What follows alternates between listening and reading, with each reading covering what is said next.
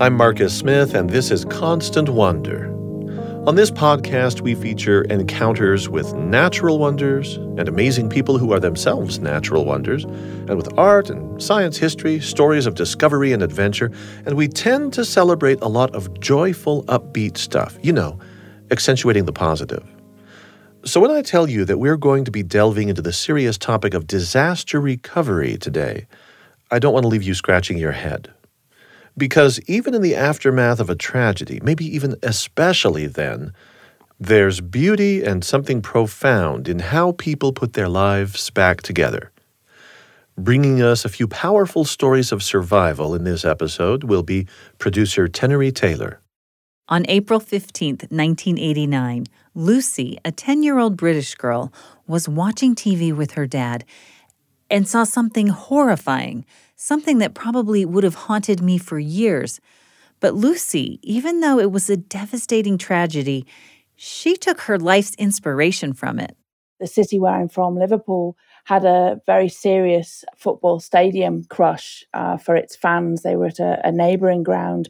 Police made a number of failings that meant that the fans uh, were let into a space where uh, the front rows of the fans in a in a standing stadium, so people were stood up, were crushed at, the front of the the pen, and uh, many people were injured, and many people were very traumatised on that day, as well as as the 97 who died. But what was also very bad and not unusual actually in my career to see this this is that the community themselves were very badly treated in the media and by our politicians. So you had what was really a sort of secondary disaster.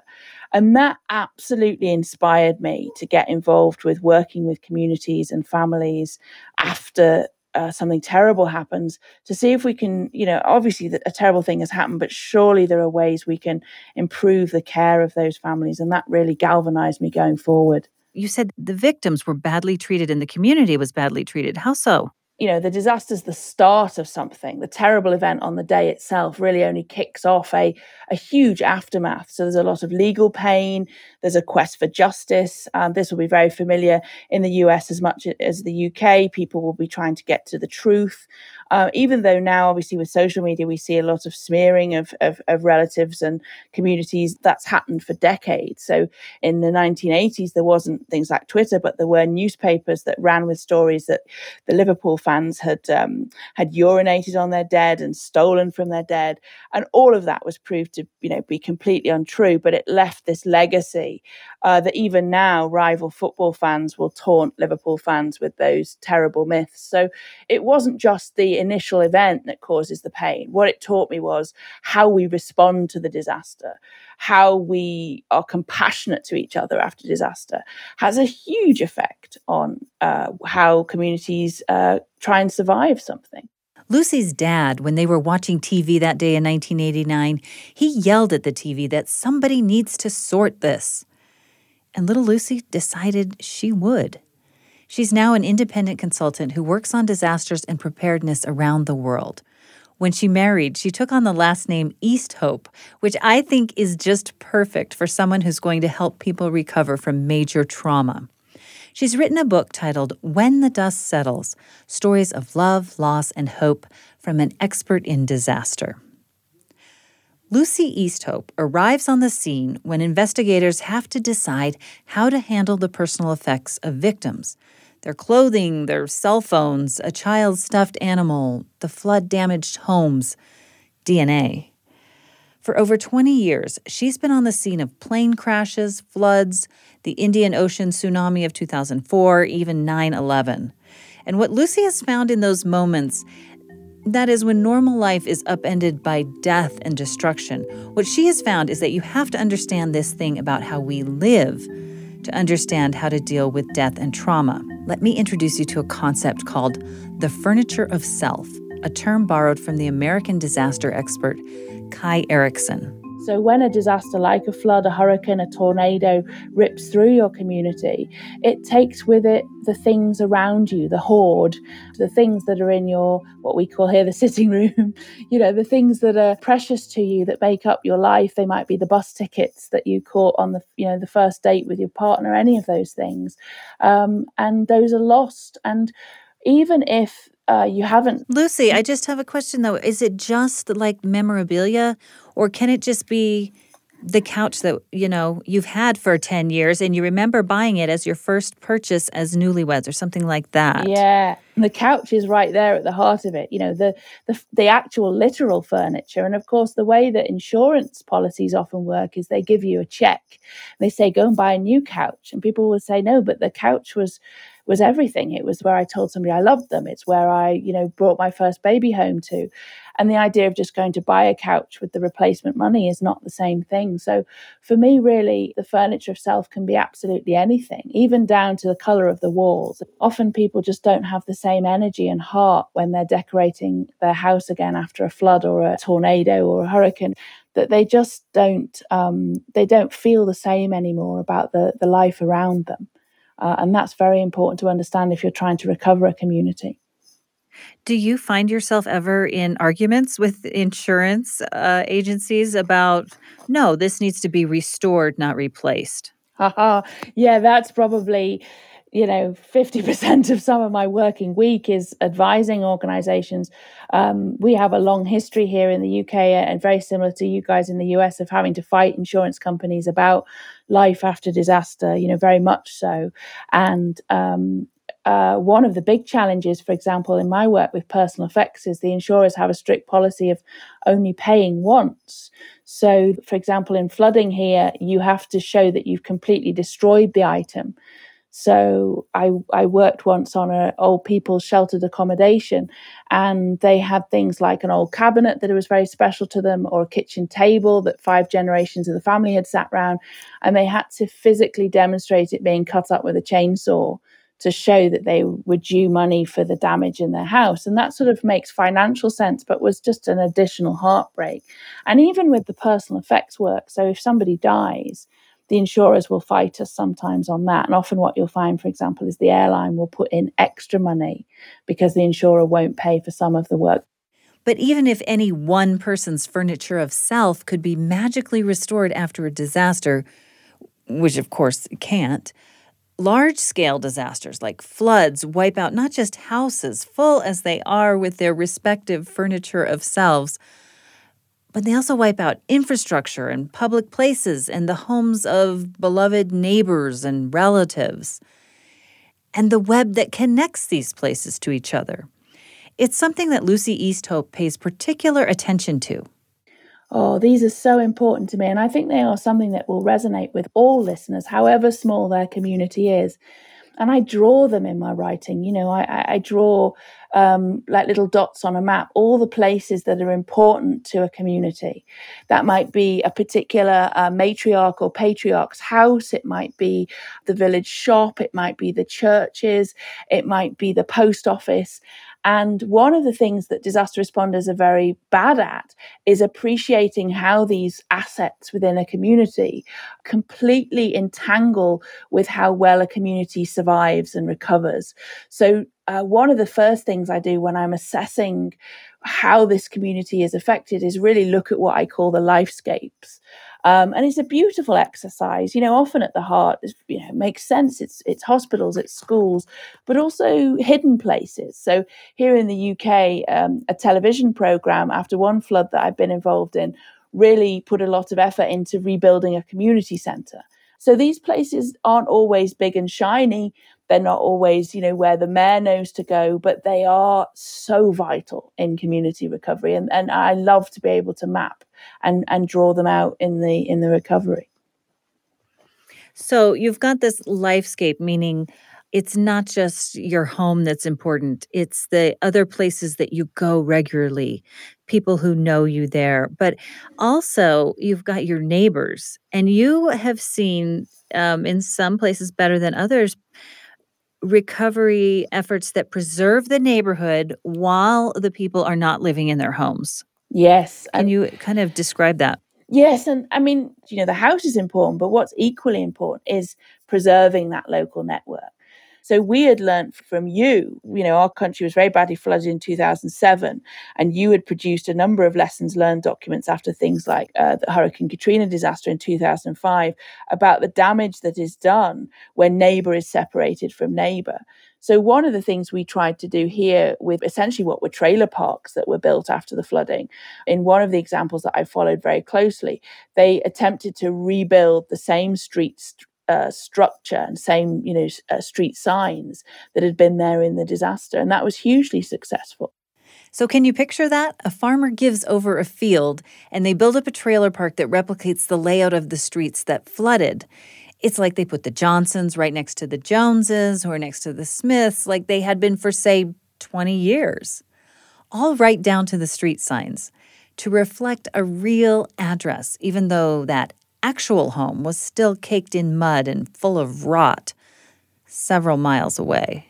But that's not all and also putting in things like schools and cabins and uh, a big laundry and shops so that while the area was rebuilt there'd been a lot of damage done the people didn't drift away and that was a big difference to say the new zealand earthquake where we also did see the use of temporary uh, sheltering but the task was so huge that often people would drift away to family in australia or elsewhere and you lose that community. So for me, because I've always got my eye on the future, the role played by community in disaster recovery is really essential. Lucy Easthope is the author of When the Dust Settles Stories of Love, Loss, and Hope from an Expert in Disaster. A little later in this episode, we'll visit a community that is still figuring out how to preserve their ruined lifescape after the cataclysmic loss of their town overnight. The effort to recover and heal there has been given a heroic boost by a group of truly extraordinary teenagers. We knew people were struggling after the fire, and we knew they liked football, so we wanted to give them something good to watch. Easthope told me if you expect any real success, you really have to frame a community's recovery in terms of its children. I'll bring you the football after the fire story from California in just a bit. But first, a comparable story of a devastated Canadian town you've likely never heard of.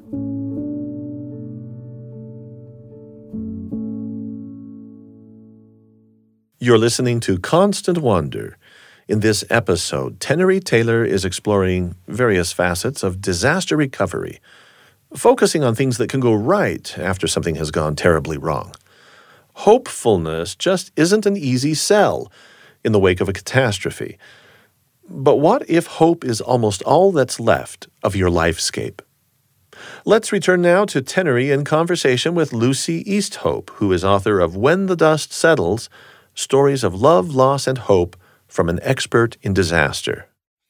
I think it must be a difficult balancing act for rescuers and recoverers who are trying to both reverence the dead and respect the survivors and kind of think about how they're going to move on from this disaster and and you were very impressed after a, a really horrific train disaster so that was a, a, a, very powerful experience. And that was where I was fortunate, really, to be invited in to watch a recovery in a place called Lac-Megantic in Quebec an unmanned train that was carrying benzene broke from its couplings and powered down into the beautiful city below and, and just took it out completely and caused cremation temperature level fires all through the city and particularly in one street. And then the runoff benzene went into the lack of the Lac-Megantic, the lake.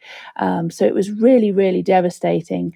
The whole town centre had to be rebuilt uh, some people uh, were injured, we lost homes, and 47 people died.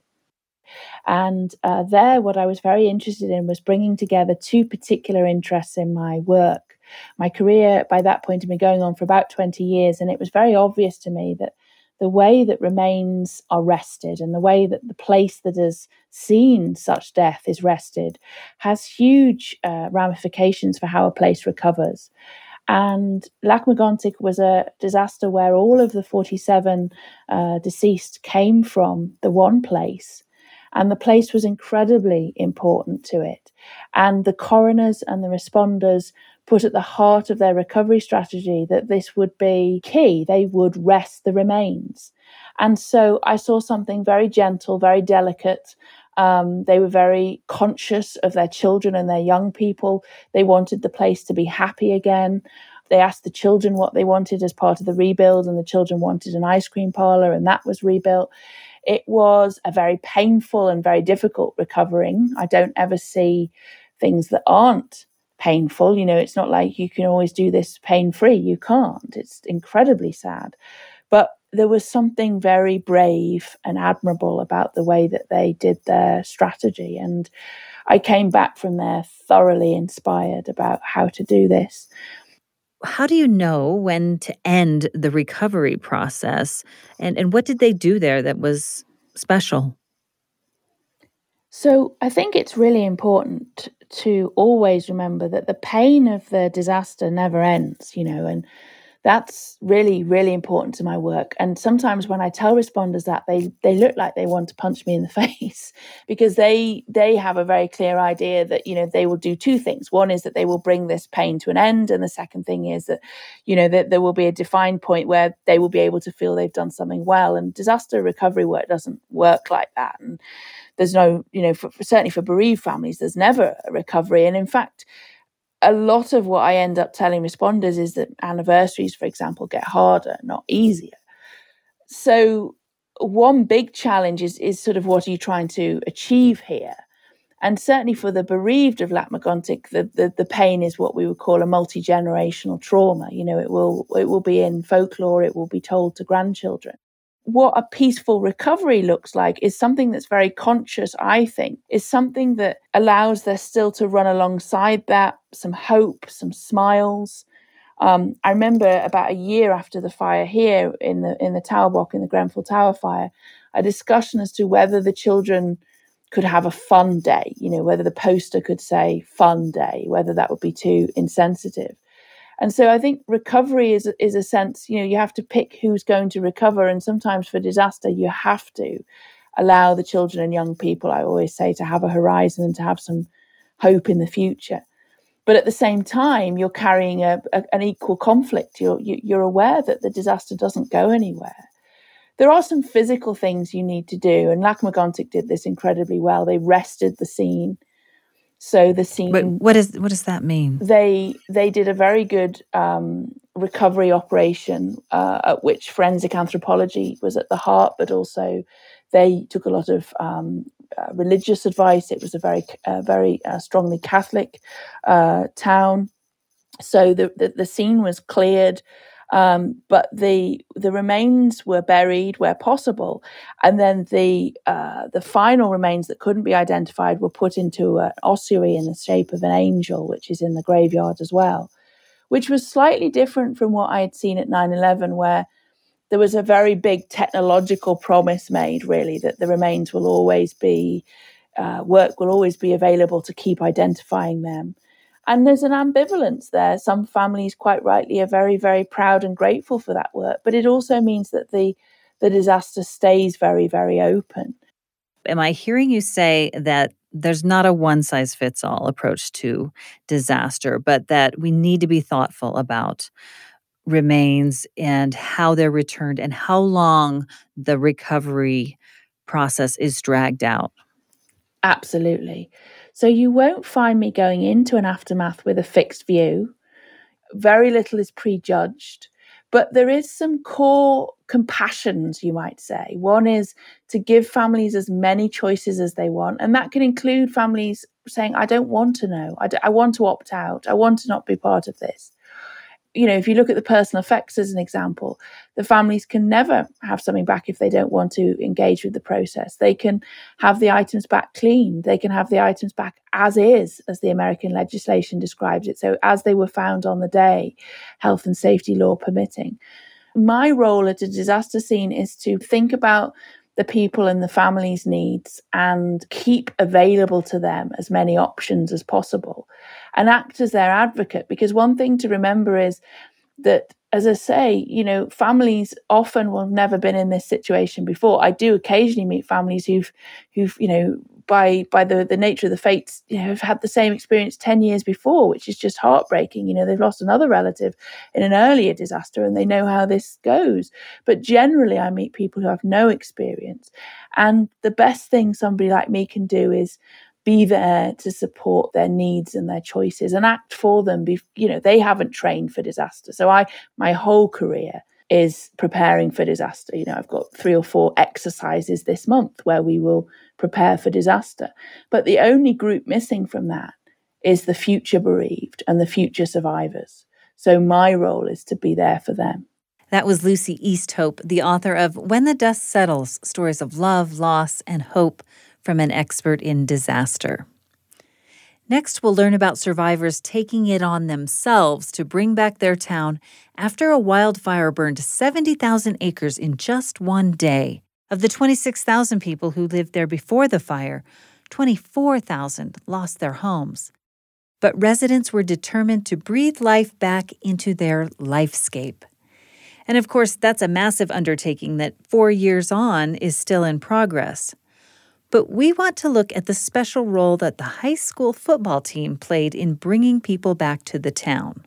See, in Paradise, California, high school football was a huge part of their lives. Before the fire, home games of the Paradise High Bobcats were always full.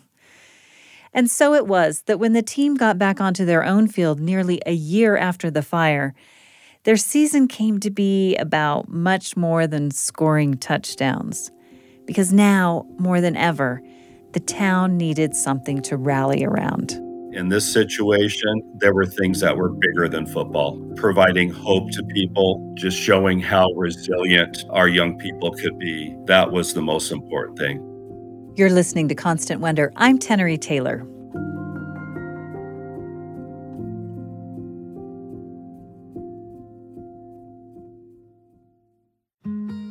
The residents of Paradise, California always knew they lived in a special place.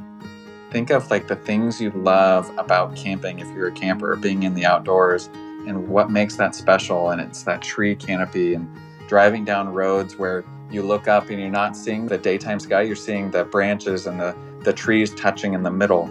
People chose to live here, one, because it was affordable, but two, it was beautiful. And we would take walks and describe it as like it's kind of like camping all the time, but we just have like the best tent and that's our house, you know? I'm born and raised in West Los Angeles, and I actually married a native Paradisian. so uh, we've we've lived in paradise here for 40 years. I was always a very outdoor person, and I had uh, no desire to return to Los Angeles. I fell in love with this area. I love the trees, I love the mountains. All of my hobbies I hunt, I fish, I snowmobile. Everything I love to do is right at my doorstep. Two residents of Paradise, California, describing their forest wonderland.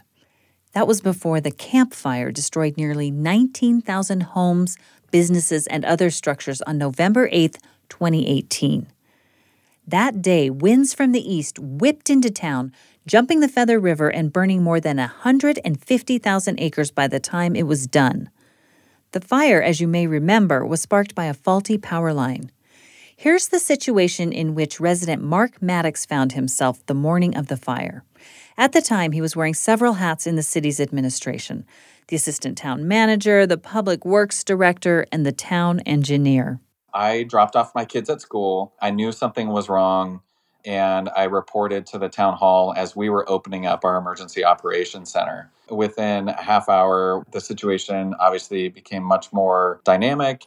Imagine an earthquake impacting a community with essentially no notice. And that's what we were faced with. And knowing what we had trained on is that an east to west fire for Paradise is going to put a lot of pressure on our one major evacuation route. It essentially rendered two of them, two of the minor uh, routes, unusable. And moving east to west, that everybody was going to use uh, Skyway, which is our primary arterial uh, for the town of Paradise to get to the city of Chico, which is about eight miles further west of us. by 8:41 I was leaving town hall because I needed to help support and do something that made a difference.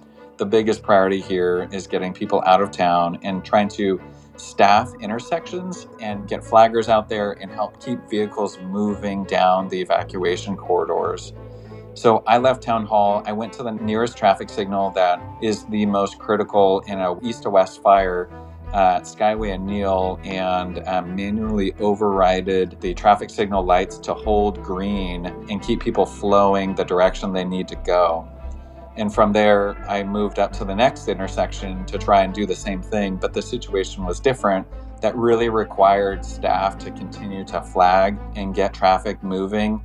I was there with a probation officer that came just out of because people just started coming knowing something was wrong and mutual aid just started pouring into the town. I really spent a lot of time at that intersection flagging traffic and getting people out of town. There's something just ringing in my ears. Uh, you said, I dropped my kids off at school and then I went to the emergency operations Yeah. center.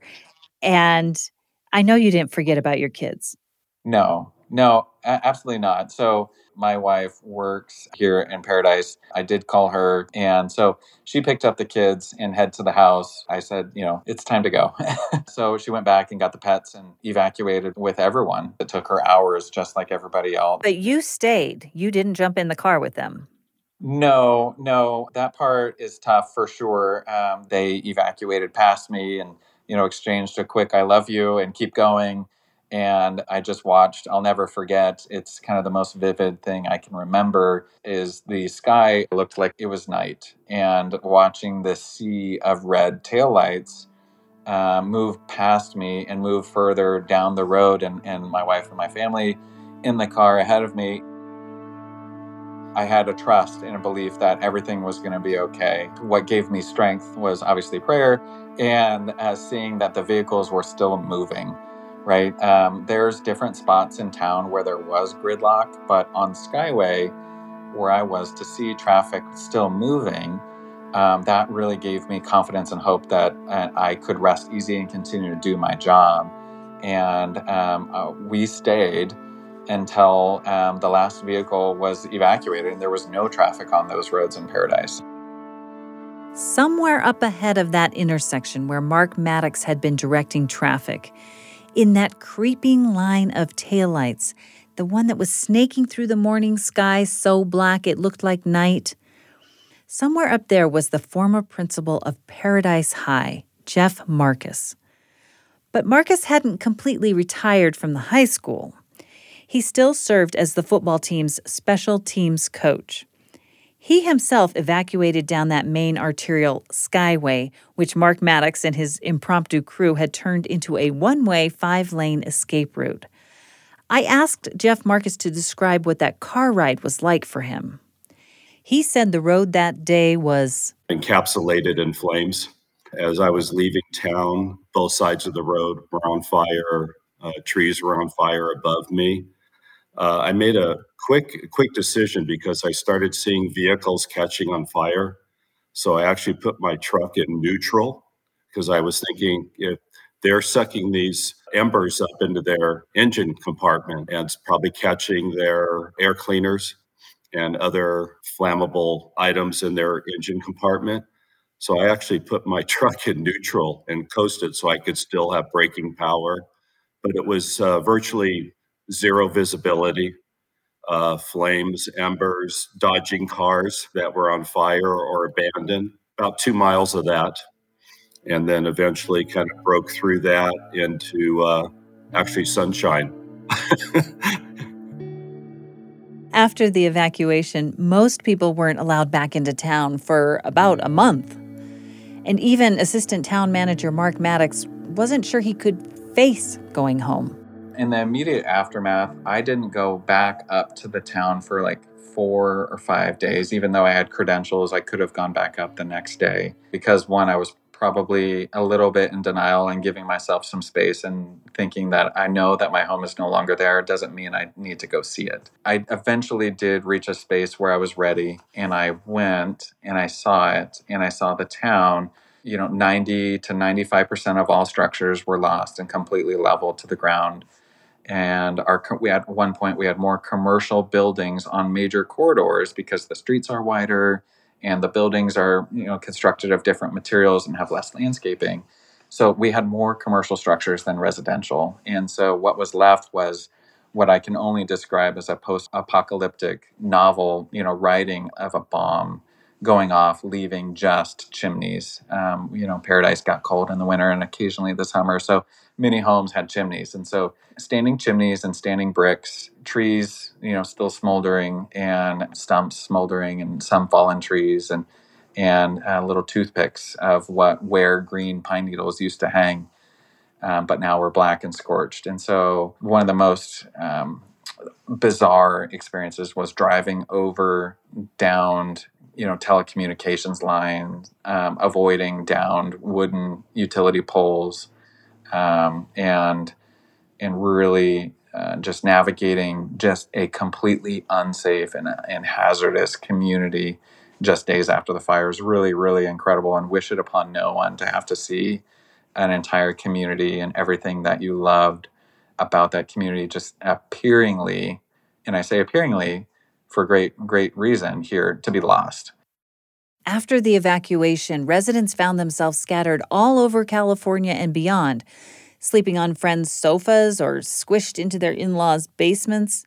But as disaster recovery specialist Lucy Easthope could have predicted, they, of course, didn't just miss their homes and the forest beauty that was now changed forever. They also missed being together. School administrators reestablished Paradise High School more than a dozen miles away, first in the Chico Mall and then in an old Facebook warehouse at the Chico Airport. The classrooms were separated only by dividers. The sound carried, and according to one student, projectiles flew easily from one makeshift classroom to the next. On the day after the fire, the football team had been scheduled to play their first playoff game, but head coach Rick Prince, after much hand wringing, had to cancel the rest of the season, which was a blow to him as well, as this season was supposed to have been his last with the Bobcats. I was going to retire from coaching after that 2018 season. And I walked into the classroom on the first day at, down at, at the Chico airport. And I saw those kids, and they are just, I, I mean, I don't know the terms to use. I just saw the shock in their face and the hollowness in their eyes. And I'm like, I'm not leaving now. I really felt like football, specifically athletics, could help these guys overcome what they had just been through. I just went home and told my wife I'm not going to retire. I'm going to keep. I'm going to try to do another season. So at this point, we don't even know if we're going to have a season. We don't know if we're going to have a school. I don't even know if I'm going to have a job. And I met with about 12 kids. I said, "Hey, we're going to have a season." And they're like, "Well, where are we going to play?" And I go, "I don't know, but we're going to have a season. Who are we going to play? We'll get a schedule. What are we going to do for uniforms? We'll get uniforms." And man, I was lying out of my teeth. I had no idea if we were going to actually have a season or not at that point. And I just started moving forward. I just, you know what? It ended up being good for me to move forward. I needed something to focus on other than, you know, the fire and the tragedy there. And, um, you know, 86 people died. You know, it was quite quite an event. Matter of fact, COVID pales in comparison to that fire for for our community. When it came time to start preparing for the next football season in early 2019, the best practice field Prince could find was an empty lot next to that warehouse at the airport. It was mainly just weeds and rocks. We could still run plays, so we called it good. That was Josh Alves, a varsity linebacker with the Bobcats. Coach Prince had likely never faced conditions like these before, but he was undaunted. This field was a gravel driveway with grass growing out of it. And so I took those guys out there. We started out with about 15 of us, and we're just running offensive plays against no defense. So we get out there and we're looking at this field, and I'm like, watch out for that pothole, watch out for that puddle. They're all in new clothes because all of their clothes burned. They're in, all in this new shoes, new pants. And I'm like, oh my gosh, the moms are going to kill me. We're getting muddy.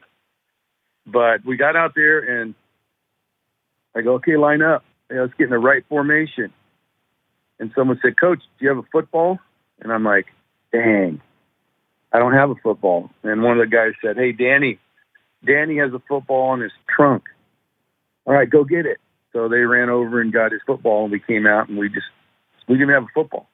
We just started running plays against the air and saying, "Hey, we're we're going to prepare for whatever season we're going to have. We're going to be ready for it." As we started practicing, kids started coming back from everywhere. We had a kid return from Oregon. We had a kid return from Fresno.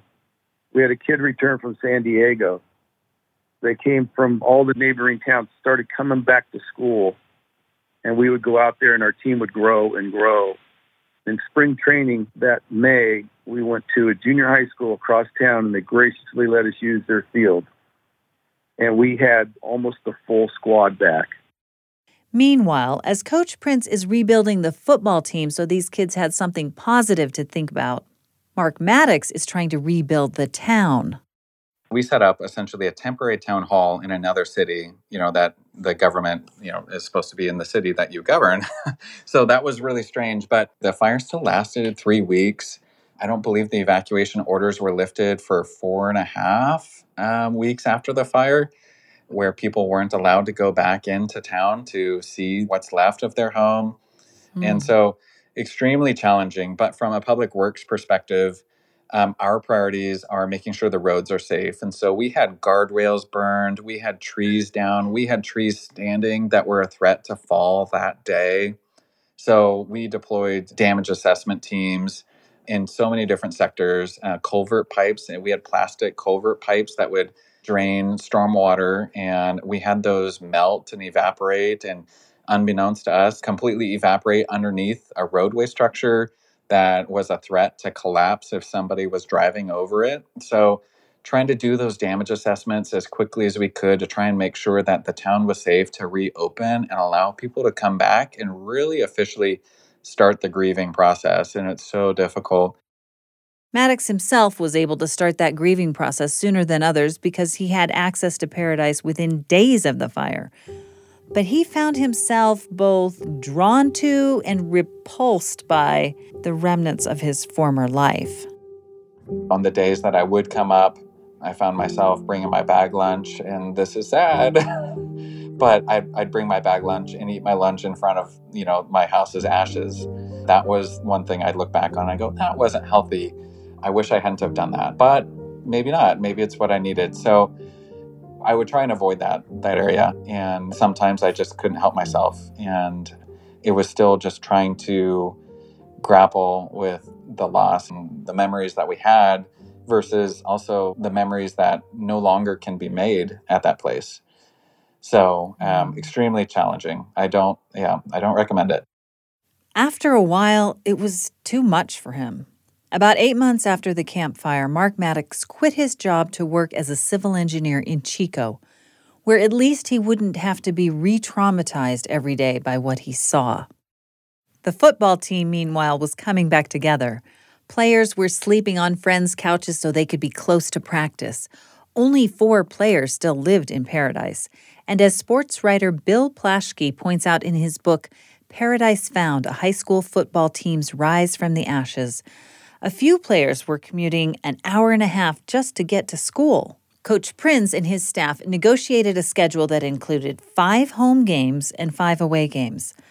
Though their equipment had burned and their scoreboard had partially melted, their field was unscathed. The team was thrilled to get back there and practice in August of 2019.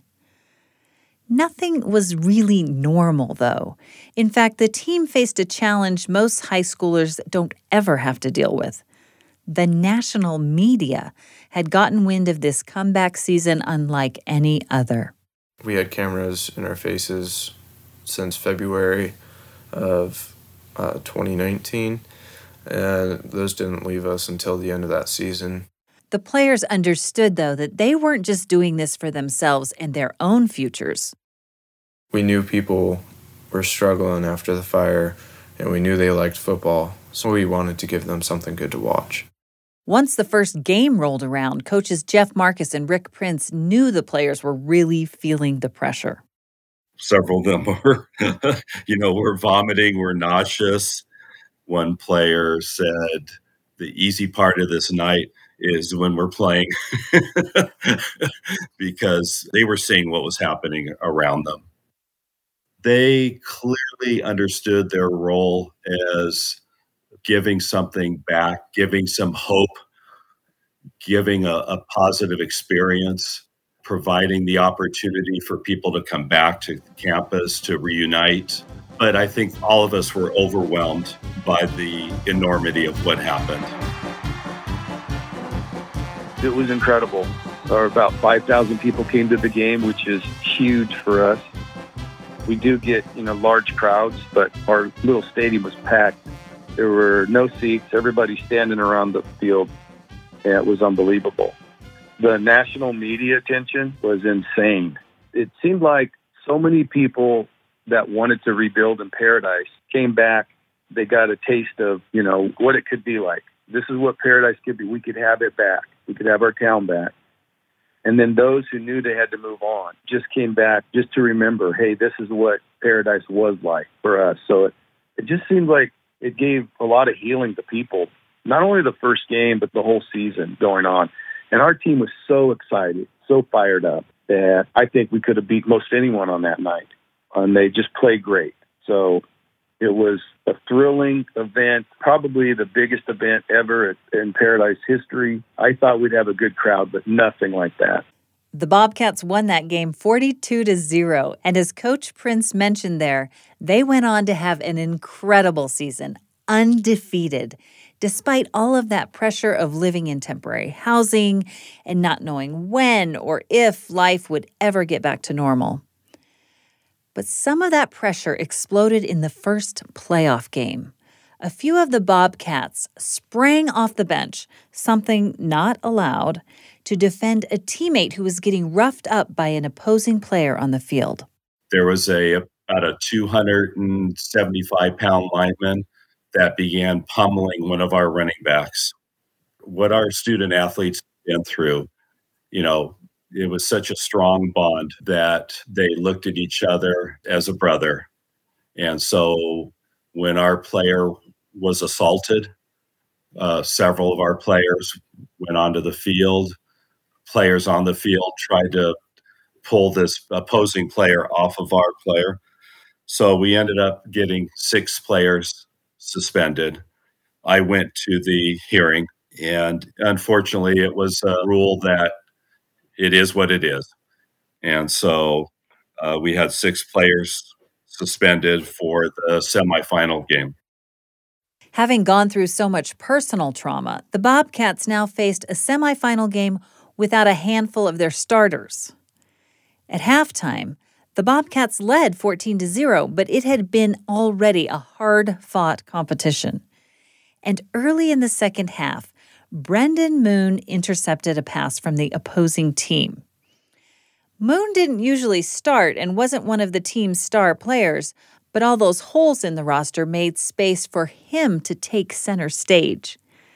Now, Brendan Moon had been wrestling with personal tragedy, greater even than that of his teammates.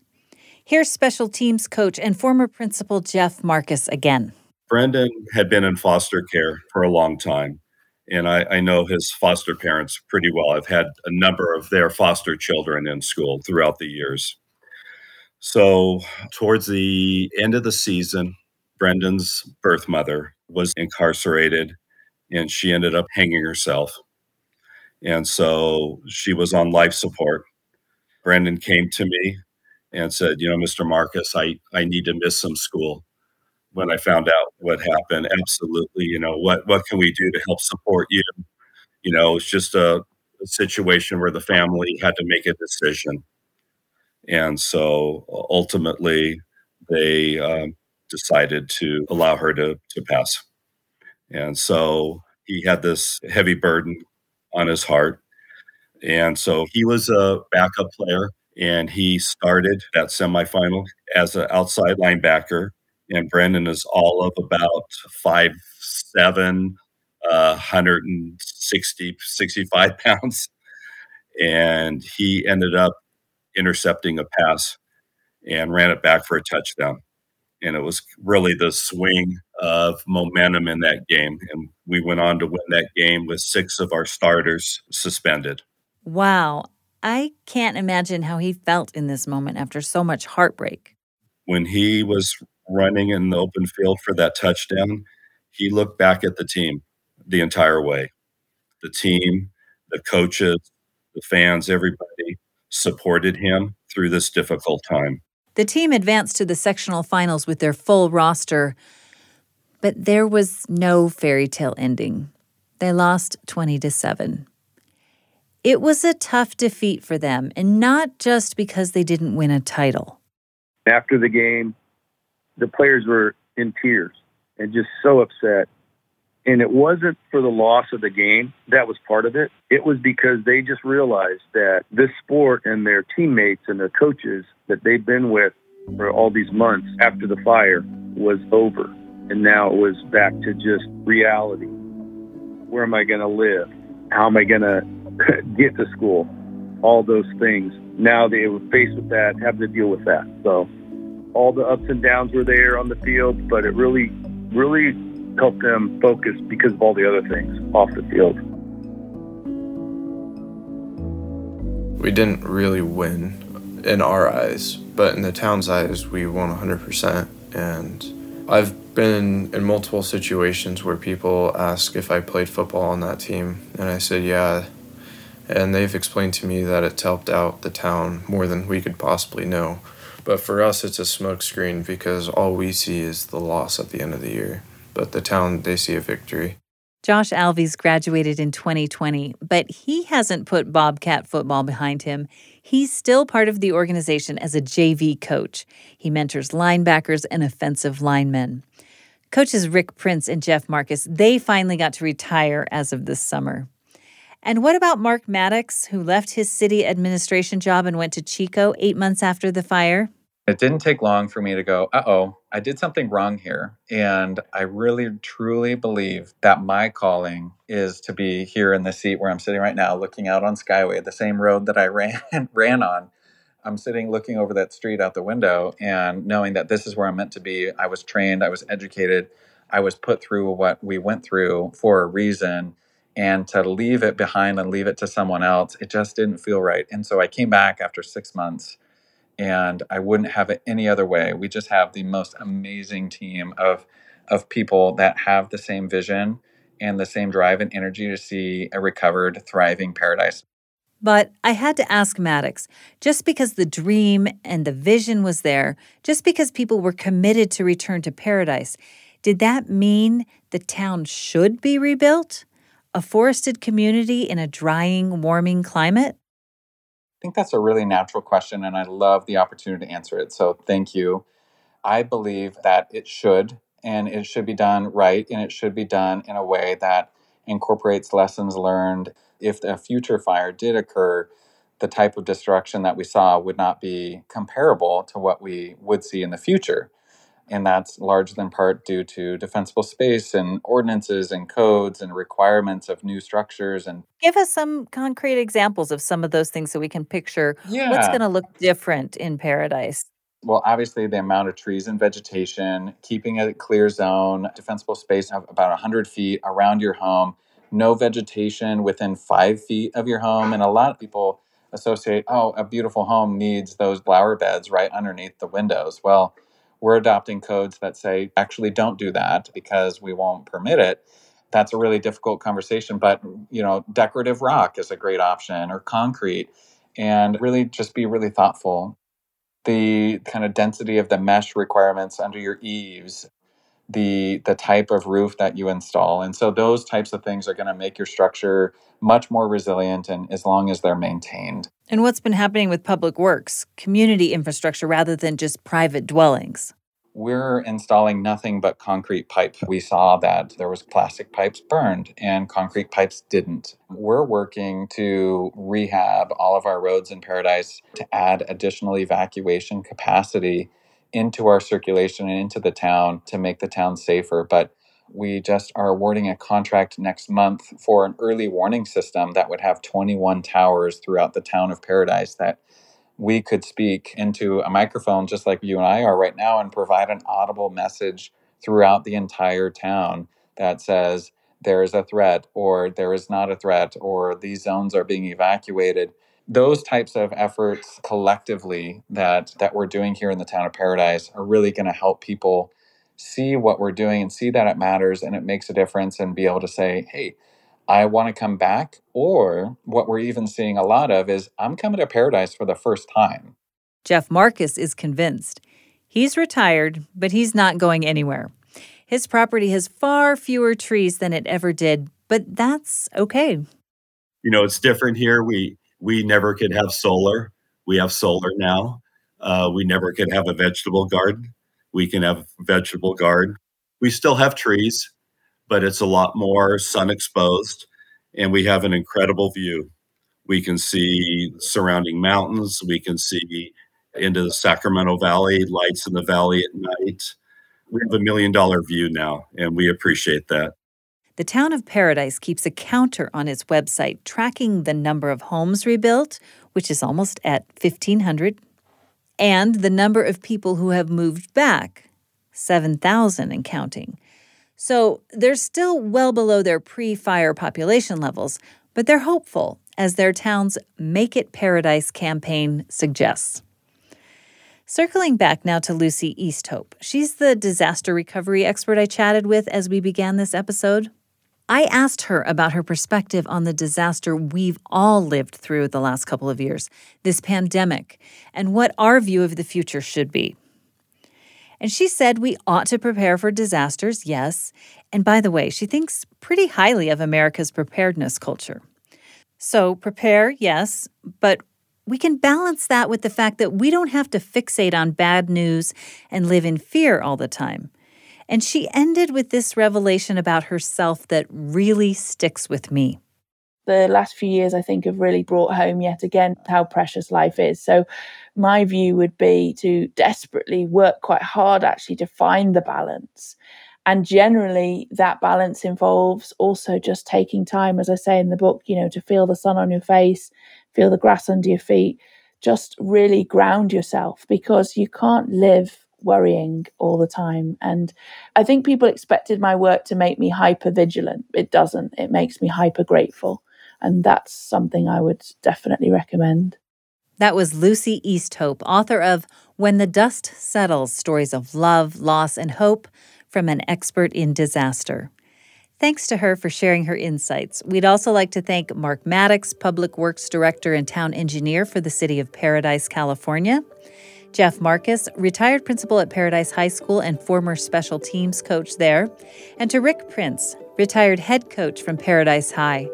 And thanks to Josh Alves, who played with the Bobcats and has since returned as a JV coach. I'm Tenery Taylor. And I'm Marcus Smith. This episode of Constant Wonder was produced by Tenery Taylor with help from Mamie Teeples and Daniel McDonald. Thanks to Parker Schmidt and Mitchell Towsley and the BYU Broadcasting Sound Design Team, Constant Wonder is a production of BYU Radio.